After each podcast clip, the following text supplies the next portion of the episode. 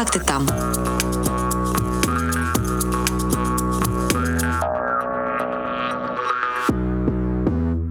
Всім привіт! Біля мікрофонів команда Мікромедіа Як ти там? І сьогодні ми продовжимо легеньку таку психотерапію для Запоріжжя і поговоримо про те, як русифікували схід України, наших пращурів та нас. Спробуємо сьогодні зрозуміти те, як те, що ми російськомовне місто впливає на нашу національну самоідентифікацію та сприйняття нас в інших регіонах країни. З вами Аня Бабіно, і тут зі мною мої колеги Оля Мішевська. Привіт, Костя Андрієв. Вітаю та Катя Маркова. Привіт.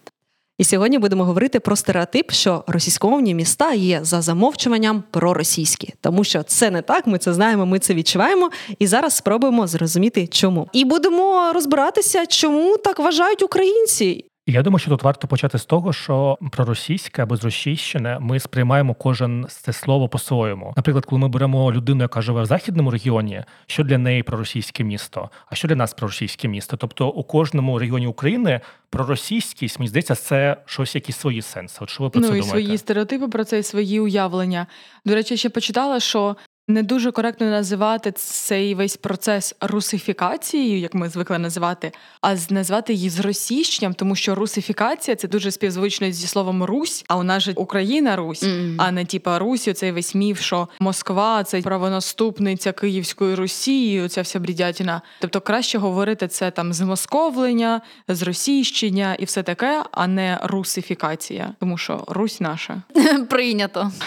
Ну для мене про російські міста це це за замовченням міста, які чекають на приход руського міра цього чудового, який всі тут чекають, як ми розуміємо, за 100% явкою на псевдореферендуми всі люди голосують 99,9% за руський мір. Ну от для мене ось це про російське місто. Взагалі мені здається, що ніхто не знає насправді, чи є у нас проросійські міста, тому що не було справжніх референдумів, законних або навіть так? правильно проведених соцопитувань. Так, у нас навіть перепису населення не було скільки років. Я би хотіла закінчити свою думку про те, що все тримається на стереотипах, які ширяться медіа, чутками, там не знаю, плітками е, і так далі. Дійсно було б цікаво, якби ми дізналися правду, так бо які, які взагалі міста.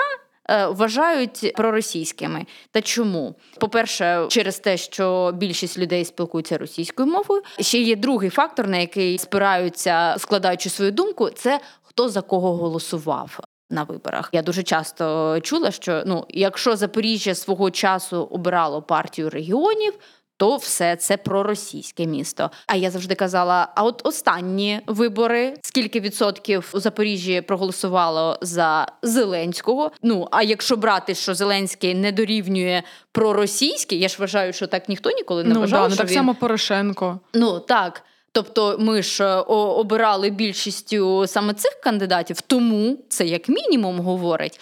Так, колись обирали партію регіонів, але ви пам'ятаєте, які то були вибори? Скільки там було фальсифікацій з'їзду людей фей- фейкових людей і фейкових голосувань? Тому це також не факт, що і тоді обрали е, запоріжці партію регіонів. У ті смутні часи, коли всі почали Донбас та Луганськ кричати там про свою прості господі незалежність, це можна сказати, що було відкрите віконечко для інших робити це і були плітки про так зване ЗНР, створення ХНР, і так далі. і все інше. Його ДНР, прибічники були, але Запоріжжя не дало цьому розвиватися цій темі. Запоріжжя взяло в коло всіх сепаратистів та в кулак. так і закидало їх яйцями.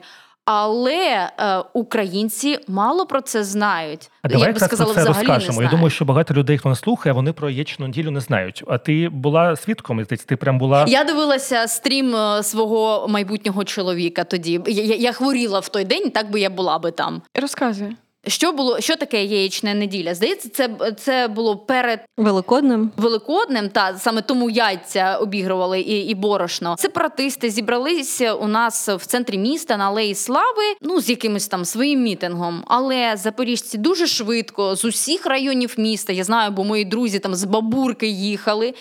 Вони взяли їх у кільце, розгрібли по всіх супермаркетах поряд е, борошно та яйця і почали їх закидувати, зафукувати. Там приїхала купа міліції, які ну не зрозуміло кого захищали, кого від кого. Там реально треш творився, але це картинка для Запоріжжя, для України, для всього світу. Що про те, чого в першу чергу хоче Запоріжжя, воно не хоче зв'язків із е, терористичною е, державою. Зараз картинка російська показує їх, ніби там 33 мученики або щось таке їх називають. Те, що для нас було як ну з позором е, видворити з міста сепаратистів, російська картинка використала так, що це мученики, які за все Запоріжжя боролися, але при цьому там те, що вийшло тисячі людей і закидали їх, вони якось це оминали. Я не здивуюся, якщо був такий наратив, який і ходив у Запоріжжі під час майдану, що завозять западенців. Цілий потяг приїхав западенців, які стали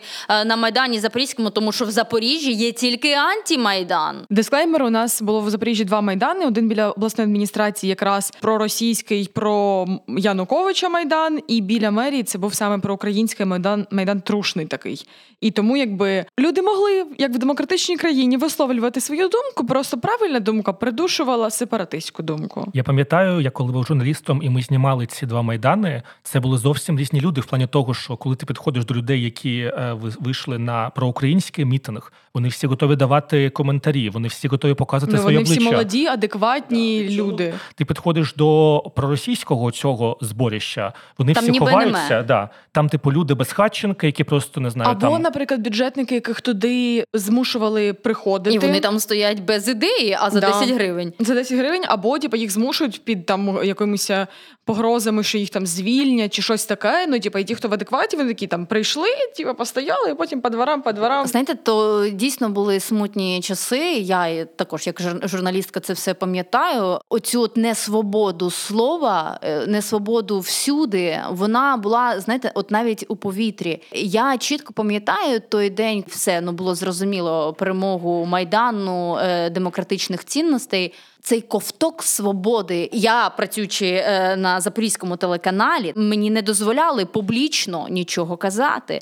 бо там у керівництві була запорізька депутатка, яка була у партії регіонів, і е, нам робили дуже велике ну-ну-ну за те, що ми, як громадяни, всі ходили на е, майдан підтримувати справжній майдан, і вона нам такі ну-ну-ну висказувала. Звісно, нам не можна було робити сюжетів про майдан все просто замовчувалося. Ніхто не брехав, не робили сюжети про те, що на, на, на майдані западенці чи ще щось. Просто це замовчувалось, і тільки про антимайдан хтось писав сюжети. До нас, е, до тих журналістів, у кого була така ну жорстка своя позиція, ніхто не підходив з пропозицією Ану, зніми, будь ласка, антимайдан. То то я навіть не знаю, хто то знімав, бо ніхто з редакції не знімав, але кимось ці сюжети були зняті. У мене є здогадка, що мабуть якась одна команда там це знімала, і це роздавалося по телеканалах. Наступного дня, як ем, втік Янукович, вона нам сказала: ну,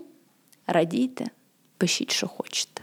Типу, через вас все це і сталося. Да? Ну, Щось якось таке. так це було сказано. Знаєш, типу, ну окей, ваша взяла, раді, давайте вперед. І просто з того дня у нас почалися сюжети: самооборона, волонтери і так далі. і так далі. А там же ж одразу ж почалося АТО, і це все. І одразу ти відчув себе журналістом. Знаєте, журналістом нарешті. Бо до цього то була не журналістика. Що завгодно, але не журналістика. Якщо повернутися до питання мови, то коли ви працювали тоді на цих каналах, якою мовою ви писали сюжети? Російською. Мені цікаво. Російською. Да, і це теж російською. Так. канали, які транслювали все на місто і на область. І це було дуже важко. Вибач, я швидко скажу. Я просто ще щойно в мене е, вийшов флешбек. Мені було дуже складно писати російські російськомовні сюжети, хоч я і живу в регіоні, де багато людей розмовляють російською. В мене була україномовна школа. Ми говорили російською, але в мене не було цієї граматики русської. Тобто я писав російською як українською переклав. Тобто я багато читав в дитинстві українських книжок. Ну в мене дуже багато української літератури, але я не знаю, як писати російською. Там всі ці м'які знаки, е, глаголи. Я не знаю. Я мене дуже часто виправляли і казали про те, що типу, як ти пишеш російською? Ти ж ти ж Запорожжя. А я кажу, а, ну в мене російської мови не було. Тобто ми всі розмовляли нею, але граматичних правил я не знав. Ну знаєш, я зараз читаю телеграм-канали з окупованих територій, і там теж люди російськомовні не вміють писати російською мовою. Так це ж типу, популярний мем, типу, і досі є, що республіки, які поработіла радянська влада, вони люди з них набагато краще знають російську мову через те, що вона набагато сильніше насаджувалася, і там всі умовні України, українці, білоруси, казахи, грузини вони набагато краще пишуть і говорять російською правильніше в тому плані, аніж корінні росіяни, тому що вони там не знають цих всіх правил, які нам вам всім розповідали, та жиши, піши, і і все інше. І тому, якби це настільки дивно і парадоксально, що люди, для яких ця мова не рідна, а насаджена колоніальним принципом, вони знають її краще, аніж ті люди, для яких вона рідна. А я навпаки не погоджуюся. Мені здається, що навпаки багато людей з цих республік вони пишуть умовною російською, перекладеною з їх українською, білоруською, там вірменською, щось таке. Не знаю. Ми почали говорити, що є цей стереотип, що там Надніпрянщина або загалом лівобережна Україна, що вона нібито вся от права сторона, ліва сторона є Дніпро, і по ту сторону Дніпра, по нашу, тобто сторону Дніпра, починаються якісь регіони, які там за руський мір. Але що таке руський мір? Це продовження, правонаступник оцього міфу про радянський народ, про єдиний народ радянського союзу, що немає вірменів, немає українців, немає козяхів, литовців, немає узбеків, немає когось, а є руський народ, радянський народ. Оця уніфікація до якогось єдиного принципу, і щоб людям було зручно говорити один з одним, тому що навіщо вчити всі 16 мов республіки, які входили в радянський союз, чи скільки їх там було. Так, і так поймуть, типу, набагато легше насадити мову найбільшої країни, найсильнішої на той момент, на всі інші менші країни, менш сильні, для того, щоб всіх е, ну, якби реально так от е, нагнути. Е, і щоб всі так от і собі продовжували жити. І далі, коли союз розпався, це ж все продовжувалося. Я не сильна в історії інших країн, але я думаю, що плюс-мінус ця історія вона буде схожа там в Україні. Заборона літератури, мови і всього іншого, вона була століттями.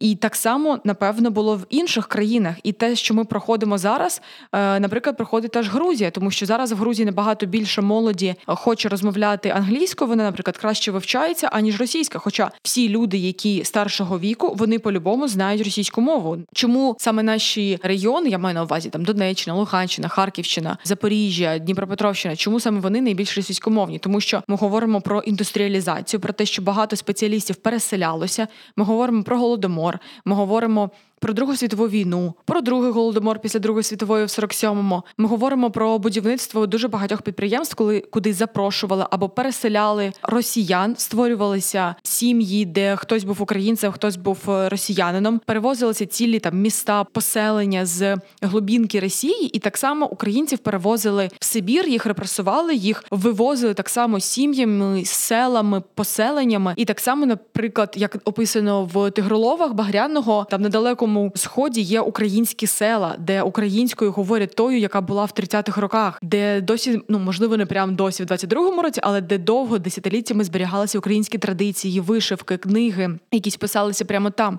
де в таборах люди залишалися або після таборів вони залишалися там. Ну щодо книжок я вчилася якраз в 13-14 році на видавничій справі та редагуванні, і тоді, якраз після майдану, почався цей розквіт української літератури. Тут дуже багато видавництв там, ну умовна баба Галамага. Вони до того видавали дуже багато української літератури, зокрема дитячої. Але після після майдану її стало набагато більше. І я якраз воочію наблюдала увесь цей розквіт української літератури, там ті ж форми видавців, дуже багато там київський книжковий арсенал, Одеська зелена хвиля. Там в Харкові проводилися літературні фестивалі. В Запоріжжі книжкова толока. Запоріжжі була книжкова толока декілька років підряд до війни. Тобто дуже класно, як українська література почала умовно підніматися з колін і бути крутою. І те, як ми зараз повертаємося до цього, хотіла спитати, чи ви взагалі україномовні в сім'ї в, в своєму побуті?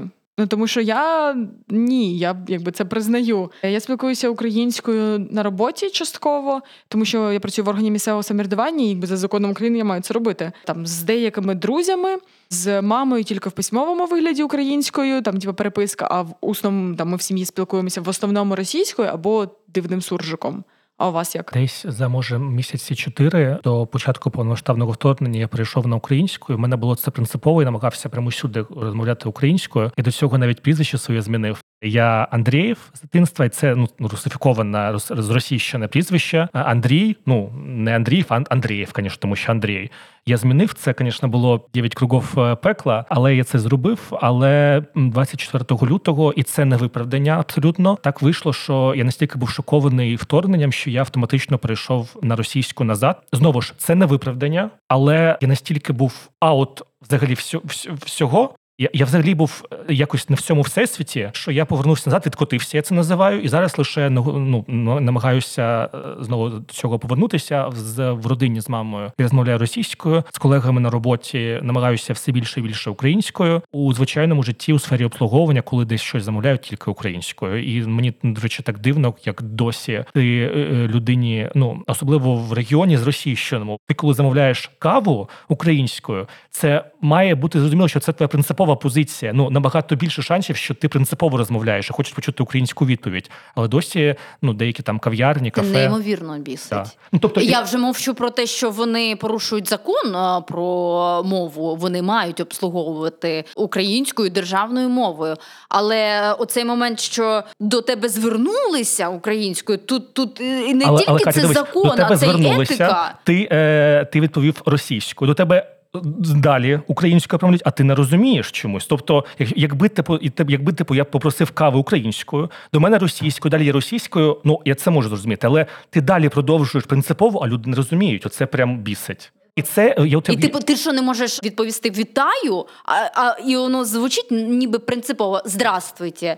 Ну ти не знаєш слова вітаю чи добрий день? Ну, у мене були позитивні кейси в Запоріжжі, насправді, в сфері обслуговування. Коли я заходжу, я завжди кажу: О, дівчата, доброго ранку! і так далі. І хоча вони постійно, я я бачу, що говорять з усіма російською мовою, зі мною вони намагаються спілкуватися українською мовою. Я говорю про одну з кав'ярень, до якої я дуже часто заходжу. Ну, в мене є позитивні випадки в Запоріжжі. Вони є, вони є. Просто типу про маршрутки, магазини. Я розумію, що є негативні кейси, але позитивні, давайте відмітимо, що теж в Запоріжжі бувають, і люди переходять. А і це іноді... тішить, що їх все більше і більше так. позитивне. Так щоб ви не думали, що нам всі да, від... давайте просто проговоримо, так, так, що насправді ну багато закладів, особливо і навіть таких молодіжних хіпстерських маленьких кав'ярень, там молоді бариста, вони намагаються навіть якісь прикольчики да, українською жарти, якісь та. цікаві видумувати українською мовою. Якось це ну, ну і такі... на мене це так діє, що там, де а, мене обслуговували українською, мені хочеться туди повертатися. А там, де мене Ну, чесно кажучи, от, от кажучи, от прям ну образили тим, що відповідають як принципово російську, мені не хочеться туди повертатися. Ну тобто, якщо буде стояти вибір е, дві сусідні кав'ярні, а там російською, там українською, я піду туди, де українською. Ну, ми ж такі максималісти. Ми ж хочемо так. Якщо я перейшов на українську, то всі мають перейти на українську так, прямо так. зараз і прямо зі мною, і прямо ще назавжди. Ні, а ми я... хочемо просто, щоб не порушували закон. Ну звісно, ну я умовно кажу, що типу, там є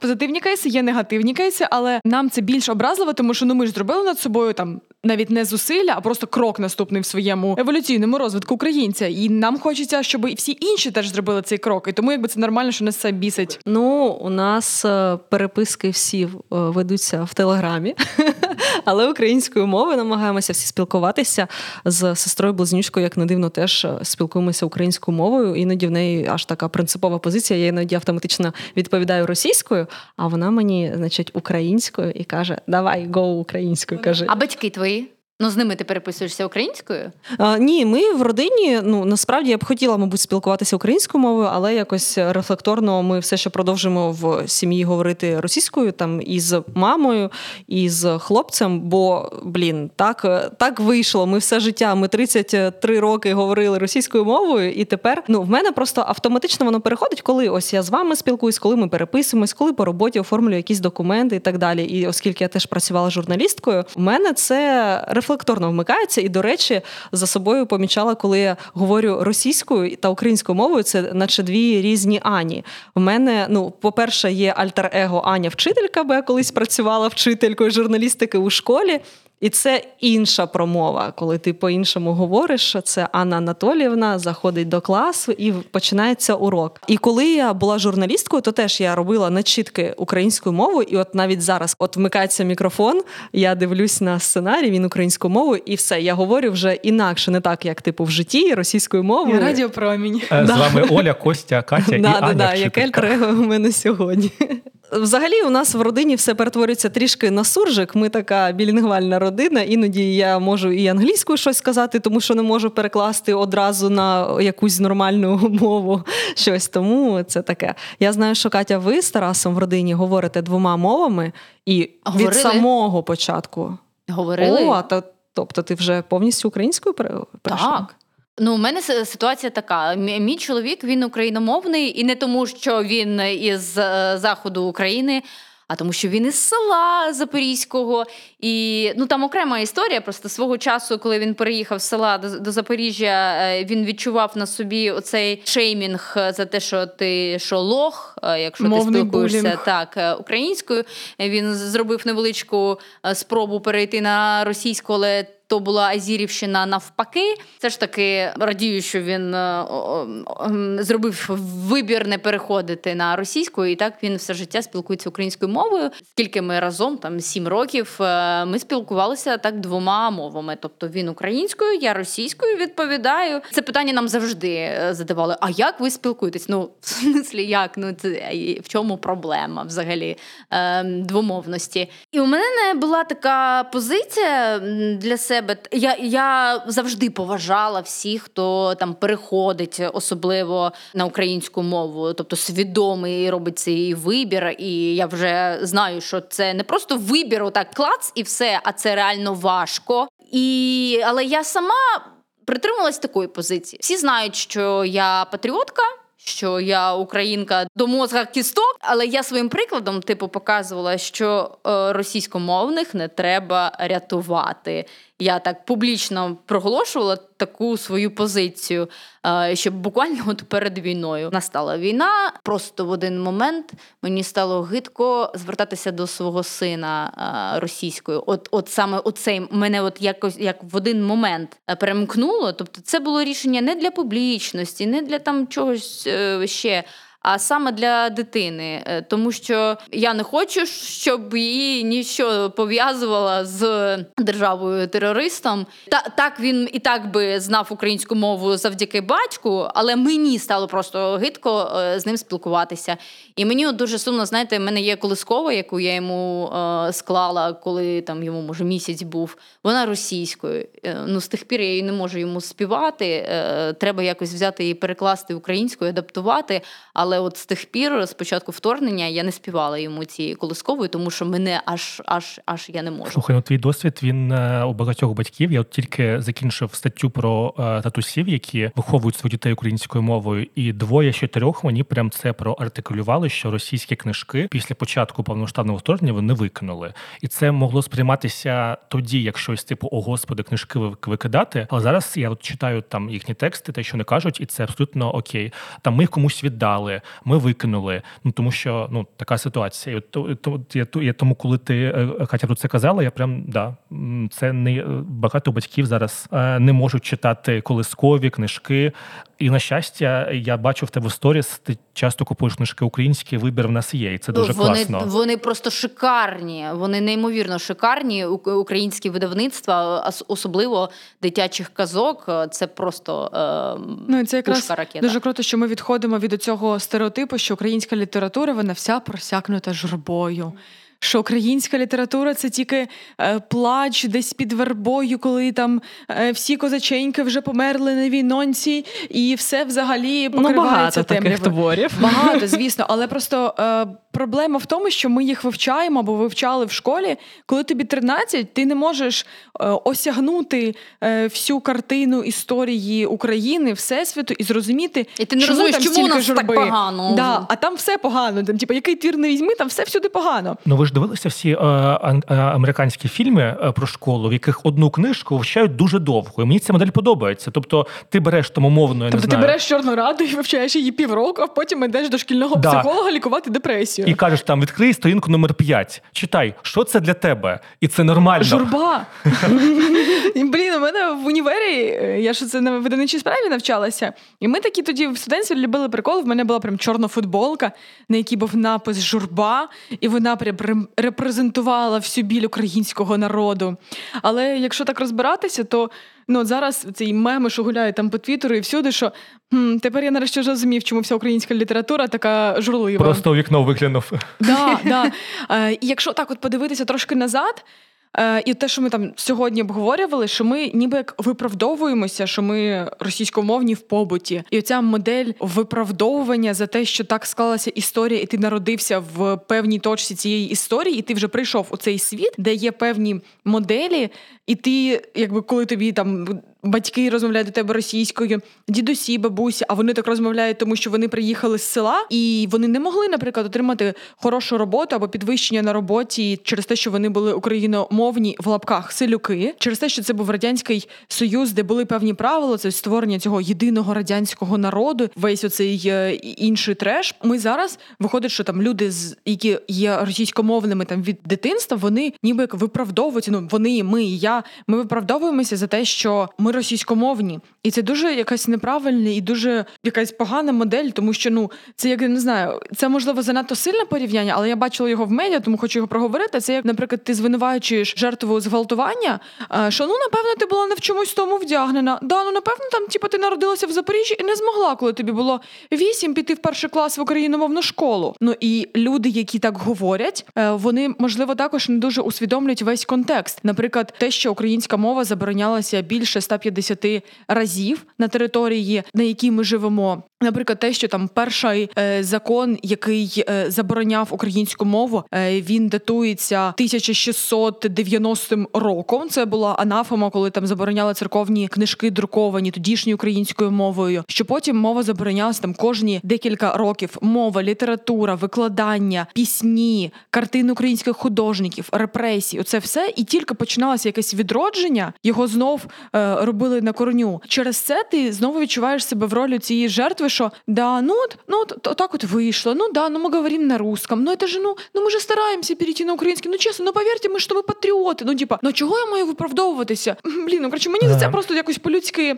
обідно. Я що... дуже тебе в цьому підтримую. Е, це, Це нереально бісить, коли ти маєш доводити. Е, Свою своїм українцям, те, що ти українець, оце взагалі це дуже ображає. Е, ми ми з Золою просто постійно саме на цю тему один одному перекидаємо там всілякі цікаві думки, пости, е, хто що пише, тому що це нам реально болить, бо ми робимо свій свідомий вибір перейти на українську мову. Абсолютно свідомо. Але ви таким чином, я звертаюся до тих, хто звинувачує, так ви нівелюєте наше життя до цього, нібито все наше життя ми були якимись ворогами України. Ми кликали руський мір Путіна, я там не знаю. Але ну то було наше життя. Ми собі просто жили життя, а не кликали когось сюди. При цьому ми ж ми навчалися в україномовних школах. Ми працювали на роботах, де використовували українську мову. Ми голосували і приймали, брали участь в українській політиці. Ми робимо свої міста кращими в будь-яких е, напрямках в бізнесі, в громадській діяльності, в будь-чому. Також ну ми часто забуваємо про те, що, наприклад, для російськомовних е, людей російська мова це не завжди мова окупанта. Це також мова, якою мені бабуся читала казки в дитинстві. Це мова, якою ми з подружками співали шкільні пісні. Це мова, якою сталося багато хорошого, першої закоханості, там перших переписок ВКонтакті з якимось хлопцем, який мені подобався. І це, звісно, все вбивається тим, що це мова окупанта, і і мені самі складно це прийняти і осягнути, тому що ну, якби моє життя, так само як і життя дуже багатьох людей, воно руйнується цим фактом. І от в цьому якраз є якась взагалі проблема, і те, що воно не складається все в голові, і чому може бути більш важко перейти на українську мову отак, от одним ранком прокинутися таким сонячним, прекрасна середа, і ти такий все солов'їна мова, і погнали. Ну, дівчата, я тут мушу з вами не погодитися в дечому. Я я, я абсолютно вас підтримую в тому, що цей мовний шеймінг він іноді буває супер недоречний і вбиває. Але я думаю, що багатьом російськомовним всім російсько людям, які більшу або меншу частину життя проговорили е, російською мовою, треба зрозуміти, що треба опиратися у цьому почуттю провини, а якось його проживати це дуже важко. І е, перша думка, коли ви можете мене почути, це якесь відторгнення, що нібито я я, я сьогодні, якраз коли йшов на запис подкасту, я думав про це, що з право з такої умовної правозахисної людської точки зору дійсно жертва не має виправдовуватися. Тобто, те, що нас напали, в цьому не є наша вина. Але якщо ми беремо метафізичні провини, які да, це філософська тема, і ми можемо туди не злізати або якось е, сміятися, але при цьому це також важливо. В нас також є частинка цієї вини, але нам треба її прожити і змінитися. В тому, щоб це прийняти, нема нічого взагалі поганого. Це дасть нам дасть ще більше поштовх, можливо, так до бачиш. цієї... Ми прийшли якраз на подкаст психотерапії для того, щоб е, це прийняти. Да, да. Я до речі додам вам трошки експертного обґрунтування, тому що я на цю тему спілкувалася е, із своєю психологинею, і я озвучила те, що мені важко дається не перехід на е, українську, а чути звинувачення. І от саме вона мені і пояснила, що невілюється таким чином моє колишнє життя. Ці колискові закохування, перші і так далі. Там твої мої перші слова, перші слова моєї мами. Там так це було моє життя, яке я любила, за яке я вдячна. Але це життя зараз е, руйнується росіянами. Я, я не можу це пояснити. Я думаю, що тут тут е, те, що ти кажеш про якісь там метафізичні левели цього, це є. І я зараз через це проходжу. Але я не відчуваю провину, розумієте? І мені просто сумно. Мені ну, журба, журба. журба. От, от вона так, українська я журба думаю, що прокидається. Дуже складно це те, що зараз ми всі, от коли ми кажемо про цей мовний шеймінг, в ситуації, коли обидва обидві людини відчувають біль, ми не можемо порівнювати у кого біль більше, у кого менше. Тобто той, хто шеймить, він має свої біль. Можливо, він когось втратив, можливо, він не знаю, втрати різного рівня. Ми ж також щось втратили. От нам треба зрозуміти, що нема білю більшого і меншого. Нам треба якось ну і ми ж всі маємо також пам'ятати, що це цей конфлікт, хто з нас більше українець, українець з східної частини України, північної, західної, південної, що він штучний, що він створений якраз таки спеціально для того, щоб ми отак от сиділи і один одного шеймили, булили, щоб ми доводили один одному, хто з нас більш постраждалий, хто з нас менше. Це зроблено нашим найбільшим ворогом Росією, тому що це дуже вигідно роз'єднувати народ, що він не був єдиним. Ну і це зробиться спеціально, і це робиться роками, десятиліттями, століттями. Якщо так подумати, ну це просто якийсь жах. Ну, типу, нас намагаються вбити, роз'єднати і будь-яким чином знищити. І це якийсь знаєш такий заговор вселенський проти України. І ти такий хочеш вдягнути цю чорну футболку журба і просто сісти десь під вербою і зрозуміти всіх тих письменників. Давайте так. Ми говоримо зараз. Ну, типу, не лише про мову, а про те, як вона е, взагалі відображається на нашій самоідентифікації. Те, що ти говорив російською мовою, не робило тебе меншим українцем. Але наскільки але, я знаю. Але це само так само, як і з вулицями. Ми говоримо те, що ми маємо змінювати вулиці, тому що це елемент зросійщення. Ворог приходить сюди, тому що це нібито його. Я думаю, що нам треба було раніше почати розуміти, що російське це вороже. І нам треба відмовитися ну, але від ж ми того. тут і зараз ми дійшли критичної точки. Зараз, ну, типу, ці нарости вони вже стали, типу, не просто ранами, вони вже блін на стадії саркома капоші, коли їх треба просто, ну, типу, вони скоро незабаром або самі відваляться, або ми вже їх, типу, маємо вирізати із корінням. Ну я, я, я про це і кажу, що зараз, коли я дивлюся, якісь. Те, що мені здавалося тоді радикальні речі, коли там я читаю про Донцова, а я реально скупив собі його книжку і трошки почитую те, що мені здавалося ще 10 років тому здавалося б щось диким. Націоналізм це було щось неймовірне. Це слово, нібито було лайливе. Зараз я це сприймаю зовсім по-іншому. І тому оці речі, які досі багатьма багатьом здаються радикальними. От я бачу там бачив, як ви при слові Фаріон закатили очі. Зараз мені вже це не здається радикальним. Я відчуваю набагато більше правди в її словах. І думаю, що років за 5 за 7 я відчую ще більше в тому, що вона права. Хоча ще 10 років тому я повторюся, я б е, так само, як і ви, почув би це ім'я і казав би, це якась навіжена, яка ходить на канали і з усіма сперечається. Цей процес мій внутрішній резюмую, що я свій біль приймаю внутрішньо, е, і мені так легше з нею боротися. Можливо, хтось нас почує, е, також е, зрозуміє, що якщо у вас болить, це нормально. Нам треба оцей пекучий біль пережити, аби змінитися. Це очищення якась. А я озвучу свою думку. Можливо, вона буде непопулярною. Можливо, ви бачили цей мем в інтернеті Life in East Europe and Life in West Europe. В Західній Європі там такий Крістофер Робін бавиться з Вінні Пухом, лежить на галявинці, радіє життю і так далі. І Східна Європа, тобто Україна, постійно якась типу Леонардо Ді Капріо, якщо не помиляюся, і з вовком дереться е, холод, зима і так далі. Коротше, і голова його вже у пащі, і так далі. І мені здається, що ще крутіше бути українцем навіть за тих обставин, за яких ми тут жили, за всіх проросійських рухів у Запоріжжі, які в нас були, що ми все одно типу не втратили ці самоідентифікації. Я б хотіла доповнити.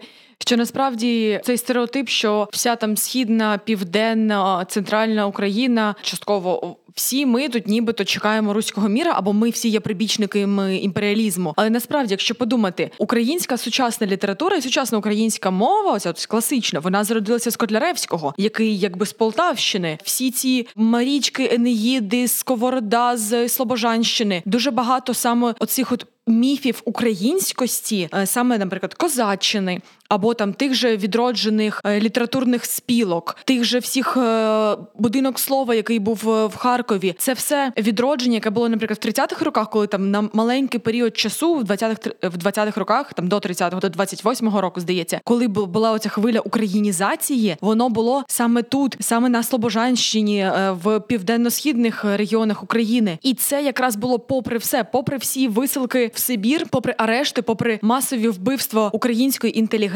попри те, що українську літературу, мову, пісні, все, все, все, весь фольклор він весь заборонявся, але при цьому їздили по селах, збирали пісні, ховали і закопували е, вишиванки під час радянського союзу. І ми також маємо не забувати про те, що, наприклад, зросійщення або там радянщина на одних територіях, наприклад, не наших, або там не радянщина, в цілому там російщина була 370 років, а на інших територіях трошки західніше, вона була, наприклад, 50 років, і це зовсім різні пласти того, як тобі говорять батьки, що тобі говорять дідусі, бабусі і декілька поколінь до того, що коли ти розумієш весь контекст того, що сусіди забрали НКВДисти, е, бабуся закопала вишиванку, тих забрали, розкуркулили, тих вислали, е, тих там е, голодомором замордували. Тобі також страшно бути суперпатріотом, суперукраїнцем в плані публічності. Ти не будеш носити червоно-чорний прапор по вулицям свого там містечка або села, якщо ти знаєш, що тебе за нього вб'ють, і всю твою сім'ю, і всіх, всіх, всіх.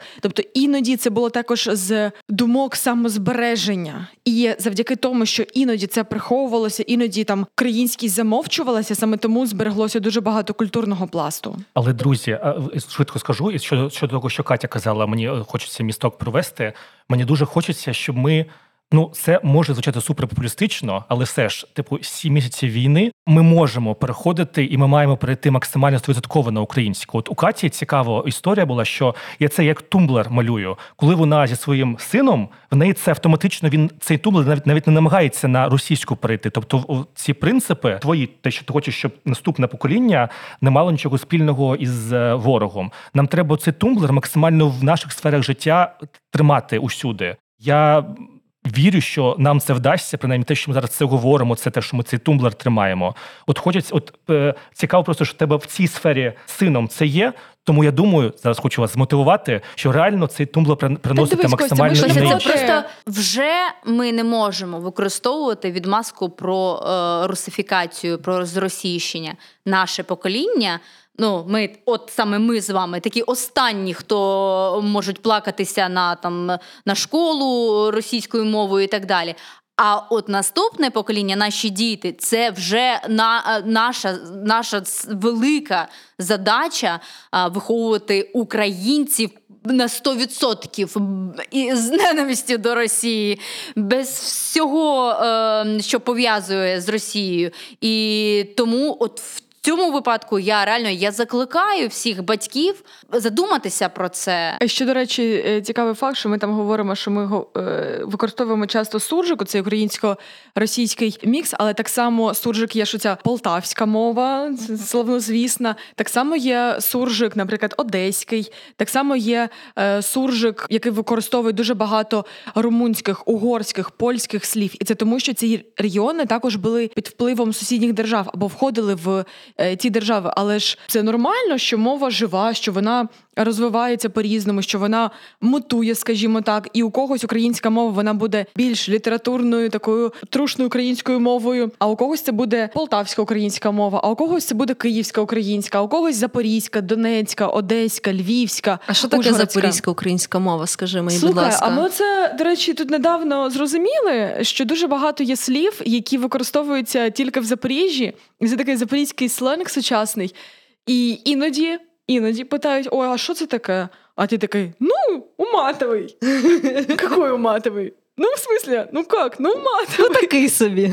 Ну, да, ну, типу, такий поганенький, не дуже дивний, стрьомний, кріповий, крінжовий. І реально є такі у нас слова, які, як виявилося, не всі В іншому місті не зрозуміть. Беша, наприклад. Да. Що це? Це бульвар Шевченка, а також кав'ярня в Запоріжжі. Ага, молодець яка, скажімо чесно, лише нещодавно відкрилася, просто використовуючи саме цю е, абревіатуру, про ну, що тому ти що кажеш. на цій вулиці. А, Мені угу. здається, що я не я не знаю, який в нас в Запоріжжі є сленг особливий. Мені просто здається, що коли ми говоримо з якимись людьми з інших районів, нас просто не розуміють. Але для нас ці слова очевидні. Можливо, це навіть не стосується окремих назв районів, там типу Бабура, Кічман, Беша, Запоріжці. Е, а щодо інших слів навіть не знаю. От що у Матовий, да, я ну, погоджуюся. Ну, сумка, ну, я, да, я для себе виділила ну, типу, слова, які я ну, тобто озвучувала в Києві просто в контексті розмови і не розуміли, про що я говорю. Це картани і баришка. Ну, от це сумочка, да, ну, яку чомусь всі називають бананкою. Ну, типу, я називаю її баришкою. Ну, ну типу, не я знаю. Ну, її да, Ми її називали для проєктів, робили їх і так далі. Я думаю, що, я думаю, що для молодого покоління, можливо, ця тема не така актуальна, тому що багато хто спілкується. Ну, ми, коли... Ні, ну це як е, якщо е, бабуся називала свою тачку кравчучкою, а типу, ти такий, що таке кравчучка? Я просто про те, що зараз комунікація за останні 10 років з посилилася в інтернеті, тобто ти можеш там бути бути з найкращим другом там в Одесі, в Харкові, і тому, типу, ці речі вони більш е, змазуються. От покоління там наших, коли нам було 16-20, думаю, що було багато слів, просто може ми їх вже позабували. ні? Ну на щастя, у нас є люди, які нам можуть допомогти все згадати, і це наші підписники. Тому зараз е, зачитаю вам ті слова, які нам написала наша аудиторія інстаграму. Як ти там?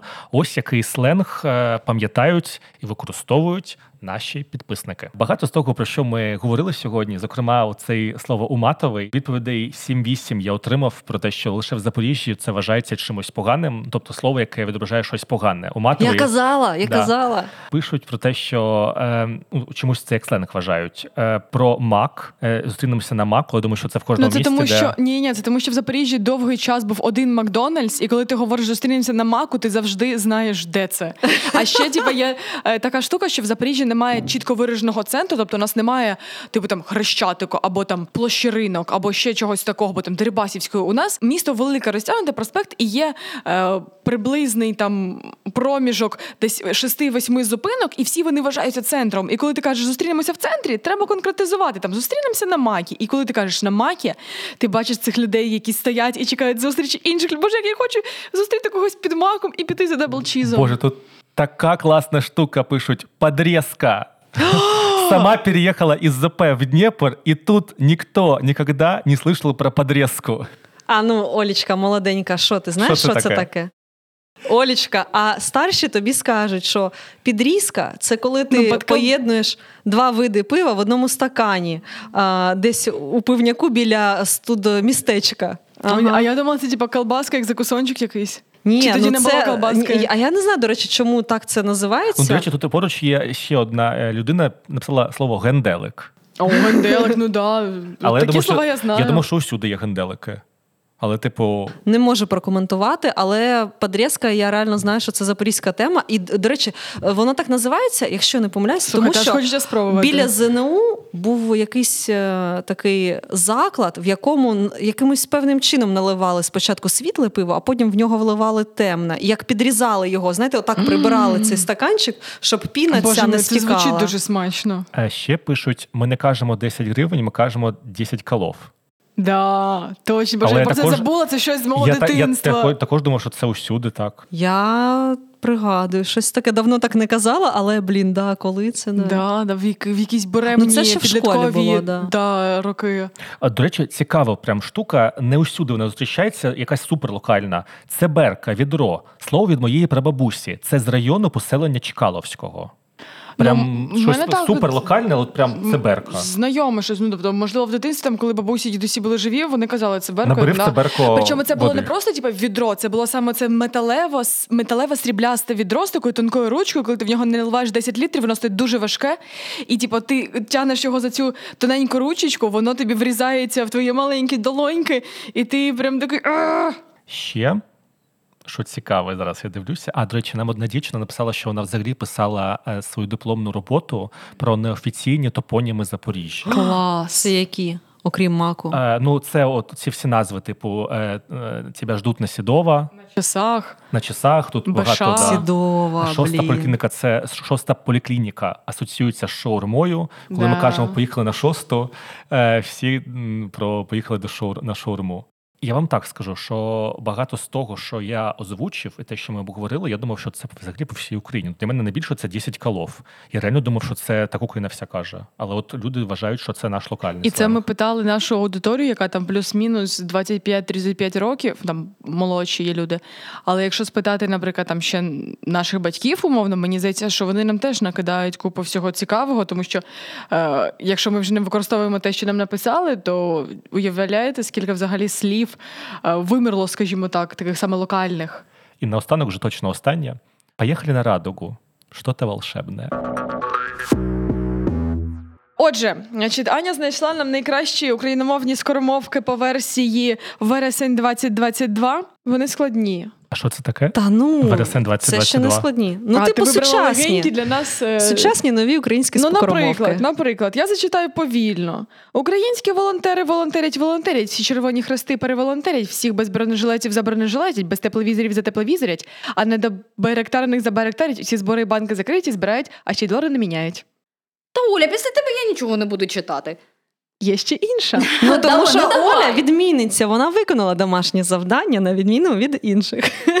Клара для Карла вкрала Байрактара. Я намагалася декілька разів це прочитати швидше. В мене не виходить. Клара для Карла вкрала Байрактара. Клара для Карла вкрала Отож. Клара для Карла вкрала Байрактара. О. Клара для Карла вкрала Байрактара. Клара для Карла вкрала Клара для Карла вкрала Байрактара. Знаєш, я завжди думала, що в мене нормально все зі скоромовками, і взагалі, взагалі я можу вимовляти всі букви, але тепер я так не думаю. Клара для Карла вкрала Байрактара. Клара для Карла вкрала Байрактара. Боже, треба просто. Е, Починати і закінчувати день з цієї е, фрази. да, да. Мрія Марія про ЗСУшника, Марійні мрії та Богу в ушко. Це моя.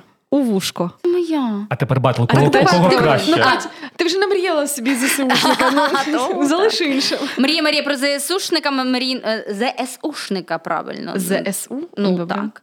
Е, Мрія Марія про ЗСУшника, Марійне мрії та Богу вушко. Мрія Марія про ЗСУшника, Марійне мрії та Богу вушко. М? М? Nice. Так, скажіть. Nice, Катя. Ти Так, молодець. чудово, п'ятірочка. Дякую. 12 точніше. І зараз е, з вами була Анна Анатоліївна, вчителька журналістики. Так, коли Знаєте, це було. про що я подумав, згадав нещодавно. Хто з вас е, приходив додому років 10-15 тому і вмикав е, мультики дивитися? До чого ти ведеш? До Дай вгадаю. мультика Кіт Пес. Пам'ятаєте його? Мені здається, Костя може в- будь-яку тему взагалі вирулити на, на кота пса. Тому що про що б ми не говорили, там знаєте. е, Криза з північним потоком, е, звільнили Балаклію, Україна в Судан передає зерно. Кіт пес, давайте поговоримо про це. Ну, Я думаю, що це дійсно буде класне закінчення нашої розмови, тому що для тих, хто нас е, слухає і не пам'ятає про що цей мультик, це мультик про істоту, у якої дві голови, одна кота, інша пса. І е, в українському дубляжі який власне в нас зробили свого часу, е, було таке розділення, що кіт е, розмовляв російською, а пес українською. І це подавалося, ніби як два різних персонажі. Один був е, дурник, інший був типу такий класний. Звісно, кіт російськомовний був дуже класний, і він завжди пса якось пародіював його українську. Так, от, хоч мені здається, що це рішення було тоді доволі суперечливим, і багато людей, дітей, зокрема, я дивився це мультики, думав, що якщо ти говориш по українською, то тебе будуть обов'язково придражнювати, передражнювати, це дуже погано.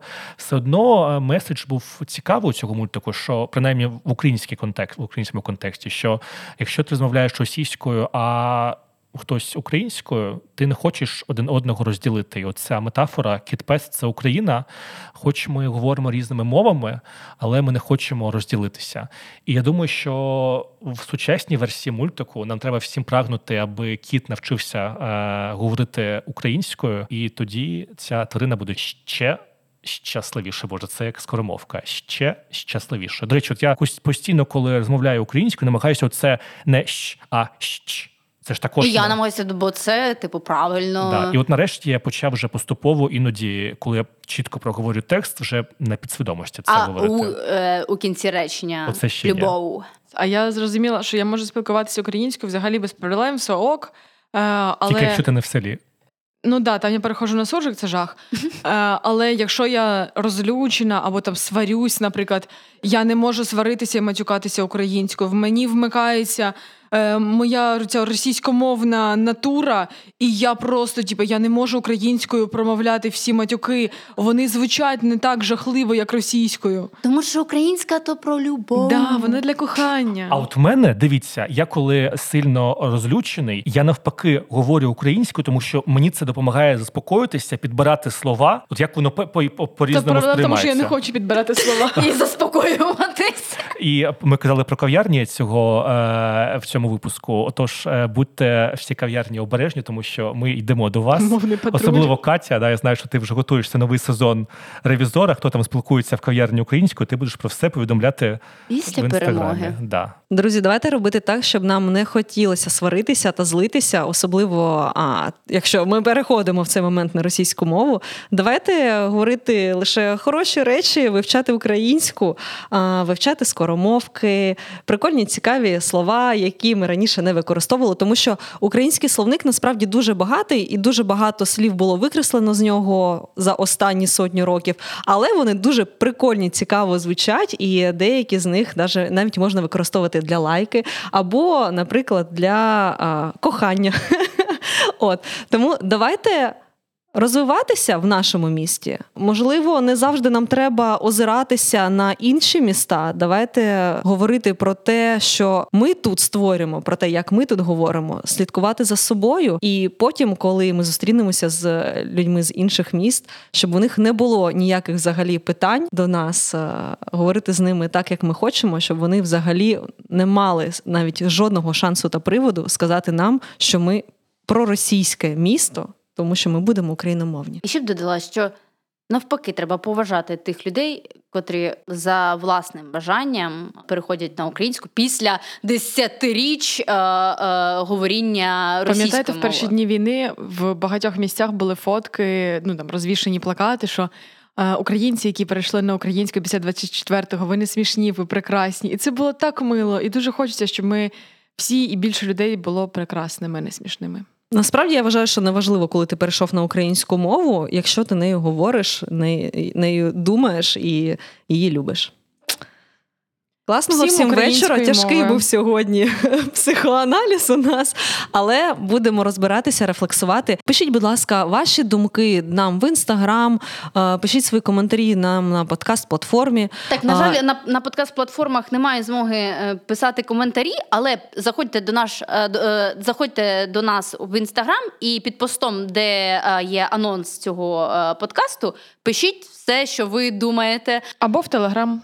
О, до речі, або в Телеграм. Все, бувайте, не забувайте, хто ви. Це був подкаст Хто я від Мікромедіа. Як ти там?